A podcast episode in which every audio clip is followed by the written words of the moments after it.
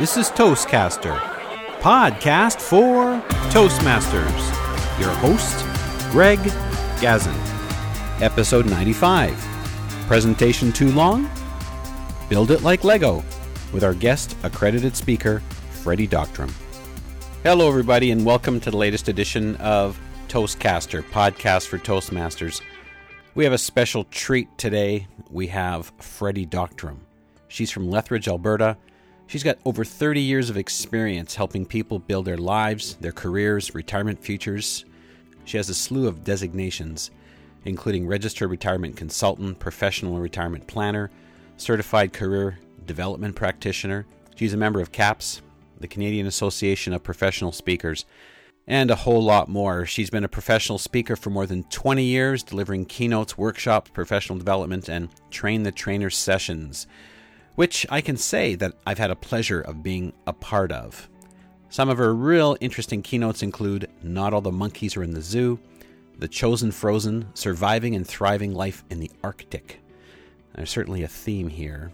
She's been a Toastmaster for over 15 years. She obtained her Distinguished Toastmaster designation in 2009. And of course, she's also won numerous Toastmaster awards. Without further ado, let's head over to my conversation with accredited speaker, Distinguished Toastmaster, Freddi Dogterom. Hi, Freddi, and it's great to speak with you again. Hello, Greg. It is indeed an honor and a pleasure to speak with you as well. this is your first guest appearance on Toastcaster, podcast for Toastmasters. But we did interview as a newly minted accredited speaker back in November for the Toastmasters International podcast. Mm-hmm.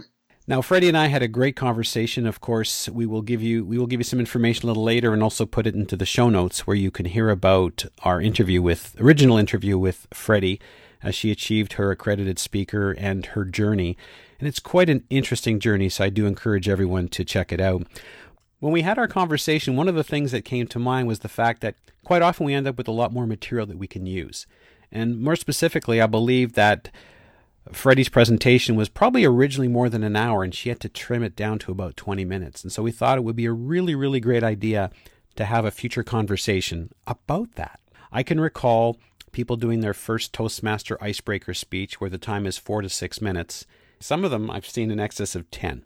Freddi, tell us a little bit about the original presentation you had and then perhaps how you had to cut that down. Well, thank you for asking, Greg. In 2015, when I presented in Las Vegas, my uh, accredited speaker speech, I had taken a keynote that I had delivered many, many, many, many times and thought I had done a brilliant job of editing it down to the 20 minute time slot that we were given. At that time, I wasn't a very good editor because I fell into the trap that many people fall into, and that is I fell in love with some of my words. Oh, yes. And I fell in love with some of my stories and how on earth could I give up that story? I like the story. However, in its new environment of a 20 minute presentation, that story didn't fit. It was no longer relevant. And that was a lesson that I learned in my 2015 attempt. I wasn't successful and a lot of it was because the editing wasn't done well or properly or as cleanly as it could. That was when I started the journey on how to edit material. My original keynote had been between 60 and 70 minutes. And it was well received. People loved it. You know, people would laugh. They would cry. They would embrace a neighbor. It was a wonderful, wonderful keynote. And how do you take that and then bring it down to 20 minutes and still keep all of the elements. That was a real challenge. You speak faster, right? I've seen speakers do that. well, yes, that's not necessarily effective. Some of the things that I learned is as far as pacing, I have learned that a really good pace for myself and others to speak is around that 100 words a minute. And especially if you're speaking to an audience with whom not everyone has English as their first language. If you're speaking to a diverse or international audience, it's important to pace yourself in your words so that they can hear. We can only hear at certain rates. I don't know about you, Greg, but I'm guessing you've been in those situations where somebody is speaking their native language, you know, English, Spanish, French, German, whatever it is, and they're speaking very, very rapidly. And even if you comprehend the language, you have no idea what they're saying. No, absolutely. Speaking quickly isn't a good way to make up for crummy editing. What I learned was that number one, there is no sacred cows in material. There is no story that can't be cut. There is no words that cannot be replaced with a better word. When I was doing my preparation for the 2017 accredited speaker, what I did is that I took content from a workshop that was between three and six hours. I took the content from the workshop and crafted a keynote.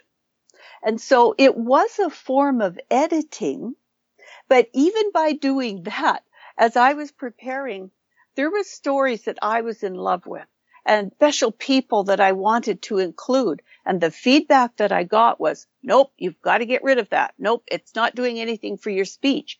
And that was hard because one of the stories I had to get rid of was about my grandmother. Oh dear. Now, laughingly, we say, yep, you had to, you know, you had to gas granny. You had to get rid of granny out of your speech. and the thing was, it's a lovely story. And in an hour keynote, it fits well in a 20 minute presentation, unfortunately, Granny didn't make the cut. Editing is certainly challenging and it's difficult, but the number one rule that I believe is that first of all, do not fall in love with any words, stories, phrases, etc. Because everything that goes into the presentation is there for the presentation and it's for the audience. Keeping extraneous things out is very, very important. Everything has to fit together and be powerful for the point and the purpose of your speech. So that was an editing lesson that I learned. That sounds a little tough sometimes.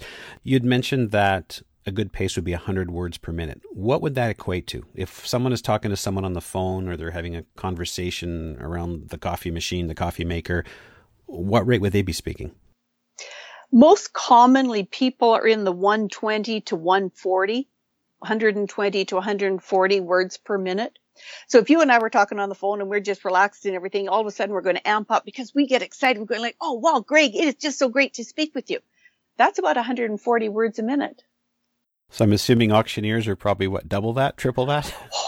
wow, some of them are so talented. I don't know what numerical count you would give them, but some of them, sometimes I wonder, are they even saying words? Are they just making noise? I don't know because I cannot hear at the same rate that they can speak. No kidding. I mean, it's hard enough to remember all the presentation. It's hard to remember all the content from a presentation, even on a five to seven minute speech. Well, there's tricks for that as well. One of the things that I do is I teach what I call comfortable communication classes. And I show people how it's like Lego building a speech is like Lego and you've got all of your pieces. You've got your blue pieces, your red pieces, your yellow pieces, your white pieces. And so when you're building a speech, you put all the pieces out. You know, you figure out, well, here's some stories. Here's some transitions. Here's the points that I want to make. And you start with your points, which is your structure. And then under your points, okay, what is, you know, what is the purpose that I'm making this point? What is the information or inspiration that I want to provide for this point? What is the example or the story that I want to have? And do I have any references that I want to include? And so these are all Lego bits. So for editing, if you're wanting to make something bigger, you add more pieces of Lego. If you're needing to cut, and especially if a meeting planner says, hey, instead of that 45 minutes, our CEO went over time and now you've got 25 minutes. What do you do? Well, you just go back to your Lego model and you look at it and you start pulling out Lego bits. And that is what I've discovered is the secret to editing. So number one, you don't fall in love with anything because they're just all Lego pieces and you know what structure you're wanting to build. And so you pull in the pieces that are going to build the best structure that you can. And if somebody comes along and says, Hey, you need to remove pieces of your structure, you just look and go, okay, this Lego bit goes off here and this Lego bit goes off there. And it works brilliantly. Oh, it's interesting. I've heard people say, well, we'll just pull the last story. And I'm thinking, well, it kind of defeats the purpose. Would you not maybe just modify that story or do something different with it? Possibly, which is also why we all need to have story files that maybe this story is a two minute story, but you have to cut it down to one minute. So do you have an edited version of that story or should you be pulling in a different story to fill that slot? That's why I metaphorically call it my Lego bits because some Legos are one lump and some are two lumps. And so just being able to easily pull in a different version of the story or a completely different story to fill that spot. Oh, I never thought of that. That's actually quite clever because I was thinking, I know that you and I were chatting offline and I've seen it happen before. You're asked originally to prepare a 45 minute keynote. Now, in a perfect world, they would come back to you and say, Well, we have a change in the schedule. We only need you to do 25 minutes or we only need you to do 35 minutes. But sometimes something happens during the day, during the event, and then all of a sudden it's like you're going up there and they say, Oh, by the way, Freddi, we, we don't have 45 minutes. We have to end early, we got to catch a plane, what have you. Mm-hmm. It's got to be 25. By having your presentation crafted, and I, I, I, don't talk about writing presentations. I talk about crafting because it's, that's more in depth and it's more, I think, I believe it's got more, more passion in it if you're crafting something because as speakers, we are craftspeople, right? It is our speech is our craft. So when you're crafting your presentation by having it done in the Lego bits. So you have your structure. It's sort of the anatomy of a speech. So you've got your skeleton, which is these are the points that I need to make. This is what I'm speaking about. This is my assigned topic or this is my area of expertise. So here's my points. Now, if I suddenly get 20 minutes cut off, okay, maybe this entire point is removed with all of its attendant Lego bits and maybe I'm only going to have a two point presentation rather than a three point or four point presentation. And by making everything modular, that is where you can also, the other scenario, Greg, is they came and they come and say, uh, you know, Freddi, we originally had 45 minutes, but guess what? You now have an hour. You now have 15 extra minutes that you need to fill with good quality material, you know, keeping the audience engaged without making it sound like you're just droning on and on and on and on because you got this extra 15 minutes. Again, by doing the stru- the modular structure, you can just bring in another point with all the Lego bits attached. So editing goes both ways. It's not just always cutting. Sometimes it's adding as well. I just had a little epiphany here. I just realized something. Based on what you're saying, it's not really about adjusting the content. It's really about what do I need to do to get my point across in the amount of time that I have available. Absolutely. I was going to say that's an interesting perspective. Anytime we're speaking, the very first thing I believe we should think about is what is my purpose, right? What is my purpose right now for speaking? Is it to educate? Is it to inform? Is it to entertain? Is it to just do a project so I get credit in the manual, right? But what is your purpose? Because your purpose becomes your driving force. And then from that purpose, then you say, okay, if this is my purpose that I'm wanting to educate you about how to put together a speech. So that's my purpose. Now every point I make supports that purpose. And within every point, I'm going to have an information or a piece of inspiration. I'm going to have a reference. I'm going to have resources for you. I'm going to have an example or a story that supports it. So that point then becomes a unit. It's made up of all the little sub pieces. The next point I'm going to make is going to have those same elements. It's just being built like a structure. It's like stacking up blocks but everything is supporting the purpose that you originally set out for with your presentation. Does that make sense to you, Greg? Oh, it does. It's funny because when I'm thinking about building a speech and editing a speech, I'm thinking about the different lines, the words, the the pauses, the gestures, the vocal variety. And what you're saying is is really look at the big picture and see what the end result's going to be all about. Correct, but your pieces are important as well because part of the Lego bits are staging. Where am I going to be standing here? It's the choreography of speaking. So those become bits within the points and pieces as well. So the vocal variety is important. The staging is important. The gestures are important. The pauses are important. And if you also have, you know, PowerPoint or something like that, that's important. And these are all bits and pieces that come together to form the entire presentation. So a pause is a piece of Lego as well. Wow. That's actually pretty interesting. Now you're talking about building the pieces out of curiosity with your original keynote that you had that was 60 to 70 minutes. You had mentioned initially where you had a challenge of bringing it down to that 20. How did you go about deconstructing what you had to be able to trim it down to 20 minutes? I'm a very visual person and I work best if I can see things. I don't necessarily spend too much time in my head. I you know, write it down. And so how I craft keynotes is I take a big long strip of brown paper or, you know, newspaper roll and I put it on the wall. Oh, okay. And I draw lines. Here's a piece of my speech. Here's a piece of my speech. And then because I love office supplies and I've got sticky notes that are different colors and different shapes or whatever. And every color and shape means something different. What I did with my original 70 minute key, 60, 70 minute keynote is that I deconstructed it on my big brown sheet of paper. It took up an entire wall in my office and I had my sticky notes and you know, here's a story. Okay. Here's a piece of humor. Here's a pause. And I had everything on the wall but there was pieces of it that I was in love with and I hadn't learned the discipline of sometimes you've got to, you know, set it free.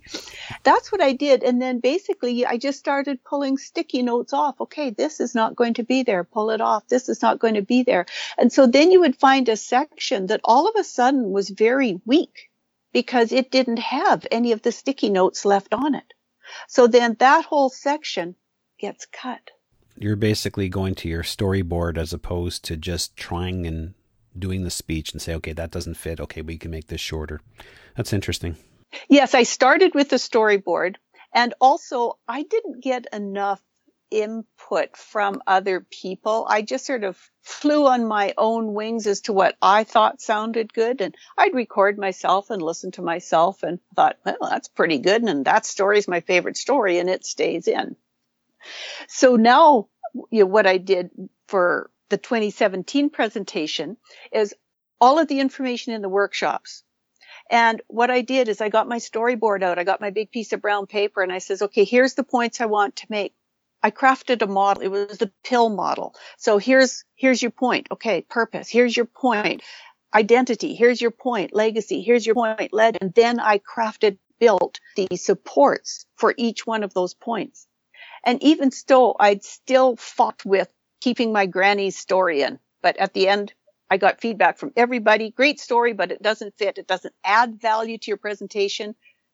It had to go. That happened to be in a humorous speech contest. I had reworked a speech that I had done many, many years ago, and it was my sort of, I guess I want to call it signature story. But at the end, as hard as it was, again, I got feedback from people and it says, Greg, it's a great story. It's phenomenal. It just does not fit. If you keep it in, you're just going to go over time. Yeah. And there's nothing more humiliating than going over time. Another piece with this editing is it's sometimes it's the details. Sometimes people want to keep in details that they believe are important or are important to them but they just are not important to the audience. I've been doing some coaching with some of the international speech contestants. You know, that's one of the things that I've been working on with uh, a particular individual. It's the detail's important to you, but it adds no value to the speech. And what it does is it takes up about four seconds of very valuable time that you absolutely need to gain in order to stay within the time frames sometimes we get detailitis. We think that every niggly little detail is absolutely important. It isn't. It just isn't. Could you give us an example of one thing that someone might think, oh, this is important, but really isn't? Here's here's what I was wearing that day. I was wearing my favorite red shoes, and I had on a pair of cut off jeans, and I thought I looked really great. Well, that's fine, but if that is not important to the point or the story, it really doesn't matter what you were wearing. But if it is important to the story because it turns out it was about your red shoes or your cutoff jeans, then you need to keep it in. But if it isn't relevant, you have to take it out. You brought up a good point because sometimes people will add this to create some imagery, right? Sometimes you use imagery to reduce the amount of written word. Yes. That's another technique I understand that is quite often used. Absolutely. I'm not saying that imagery is not important. For example, if you say, the phone rang and I picked it up and I put it to my ear, gesture it rather than say it. And you can usually gesture picking up the phone and putting it to your ear more quickly than you can speak it. And that's where, you know, the visual aspect, the gesturing can be part of that editing. And that's why gestures are part of my Lego pieces. So instead of having two sentences, I just elegantly reach out, pick up the phone and show holding it to my ear, then commence the conversation in the presentation. And because it's universal, everybody gets the message and you don't have to say a word. Correct. There are some gestures that are universal. There are some that are not. And so that get, then speaks to the point of knowing your audience. You know, never make assumptions about an audience. Always do research.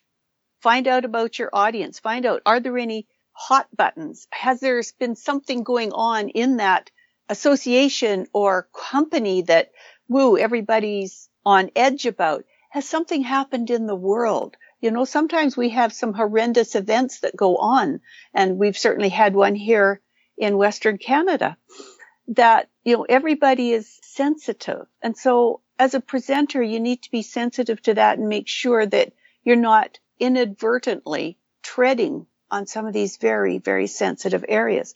That's also where editing comes in because based on your research, then you would maybe put one story in and take one out. Or maybe you wouldn't talk about this particular thing because you don't know who's in the audience. Yeah, that's true. How would you recommend people perhaps use visual aids as a way of reducing their content or a way of sort of trimming down the material that they have? I think an appropriate prop or visual aid can absolutely add power to a presentation. When I'm doing my Inukshuk presentation, I have these giant rocks and people see them as the giant rocks. And at the end of the presentation, I have a handful of large polished stones. And so it's that continuity. And then when I take the stones and I just start tossing them, I don't say anything. I'm just throwing the stones and it is the image of throwing away people in your life. So I don't have to say when I start throwing the stones what is happening because people get it. It's same as if you're using PowerPoint instead of words. What about a picture? A picture speaks so, so well. You know, picture of a flower, a scene, a familiar thing. Maybe it's the Eiffel Tower when you're talking about love. So the visual nature of sighted people is very, very powerful. Now, what if in your audience you happen to have people that are not sighted? Well, that's where your research comes in and then you would be using language rather than visual aids. That leads me nicely into my next question, which is going to be Are there times where it's imperative that you include something as much as you're tempted to trim it? that you have to include that information because it could be either misunderstood or misconstrued. Absolutely. And that's why editing is a two-way street and, and editing is very, very difficult. If you have audience members that don't have the gift of sight, then you need to be very clear and descriptive with your language.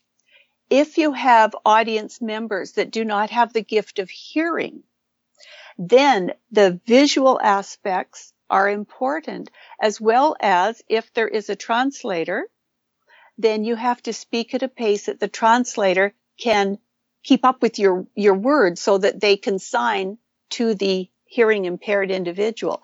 So knowing your audience is absolutely critical because this all gets back to this editing idea as well. Absolutely. There's all the jargon and the acronyms that people try to use to save time and effort, but then people might be very confused. You know, I spent a number of years working for the government and it was jargon or us. and, you know, again, if you know your audience, if everybody knows the, the jargon or the short language or whatever, that's perfectly fine. If you are using jargon though, and it's something that is pertinent to the point that you are making in your presentation, then just explain it. If you're saying, well, you know, like so and so PDQ, and you say, and what that means is pretty darn quick. Okay. So then next time you say PDQ, pretty darn quick. After about three times of saying what the shortened form means, then you can use it throughout your presentation because they're going like, oh yeah, that means pretty darn quick. That makes a lot of sense. Now, most people out there are probably not in a situation where they have to take a an hour presentation and trim it down to 20. My guess is if you look at Toastmasters or even just small speeches or just even managers that are just giving a little presentation to their, mm-hmm. their people or leaders that are offering some news for their organization, well, perhaps they need to put a message together and they've written what comes out to be 15 or 20 minutes and they've only got maybe 7 to 10. Are there any little things that they can do? I understand the, the Lego concept, but are there any tips or tricks or things that they could do while they're creating that so they can right away figure out okay this is where i can start to trim this is where i can make sure i can get down to that time that I have? That's always a challenge. But my thought about that is that first of all, know exactly what your purpose is. What is the message that no matter what has to get out? So if you're speaking to your managers or you're speaking to your staff, what is the message that absolutely has to get out? That becomes the core. That's the center point around which everything is built. Yes, you're going to have an opening. Yes, you're going to have a closing, but the body of your presentation is going to be that absolute critical piece of information. From that, you can then go to what's number two, what's number three. And so you're building your presentation and you're sifting. It's like panning for gold. You've got to make sure that you've got your nuggets there. And if you've got room for a couple of other pebbles, that's fine. But, you know, get rid of all of the dross, get rid of all of the leavings. And so if it's an extraneous piece of information, get rid of it unless you know you've got time to put it in. Some stuff is really nice to know, but if you've got time frames, you have to cover the need to know first and plan for the need to know. And if you then have room to insert little bits that keeps it within your time frame, then you can add them in. Or you can save them for the next time. That really is how I do the structuring and editing. Everything's a piece. So what you're saying is really start with the takeaway in mind and then work your way down from there. You know, I love how you phrase that. Yes, it's sort of like uh, Stephen Covey. Yeah, Stephen Covey, of course. Yeah. But you're right. You know, what is it that is absolutely critical that you want your audience to take away? What do you want them thinking, knowing, doing, saying, achieving? That's the core. Well, Freddi, thank you very much for sharing some of the perils, the pain, and purpose of, of editing material. And in, in the essence of time, I really don't want to have to trim any of this out. So, with that note, if you could just let people know where they could get a hold of you. Well, thank you, Greg. It's been my pleasure. I'm available through Freddi at FreddiSpeaks.com. I'm on Facebook under Freddi Speaks and uh, on my website, FreddiSpeaks.com. You've got a great way of getting in touch with me. Be more than happy to have conversations with whoever wants to know the secrets of good editing. And that's Freddi, F R E D D I. Correct. That's awesome. Freddi Dogterom, Distinguished Toastmaster, accredited speaker. Thank you so much for being on the program. My pleasure, Greg. I thank you. If you enjoyed our conversation with Freddi Dogterom, you might want to check out ToastmastersPodcast.com, episode 130. In that episode, we speak with Freddi about her journey to achieving her accredited speaker designation. It's a great conversation, it's a great story. I'm sure you'll thoroughly enjoy it.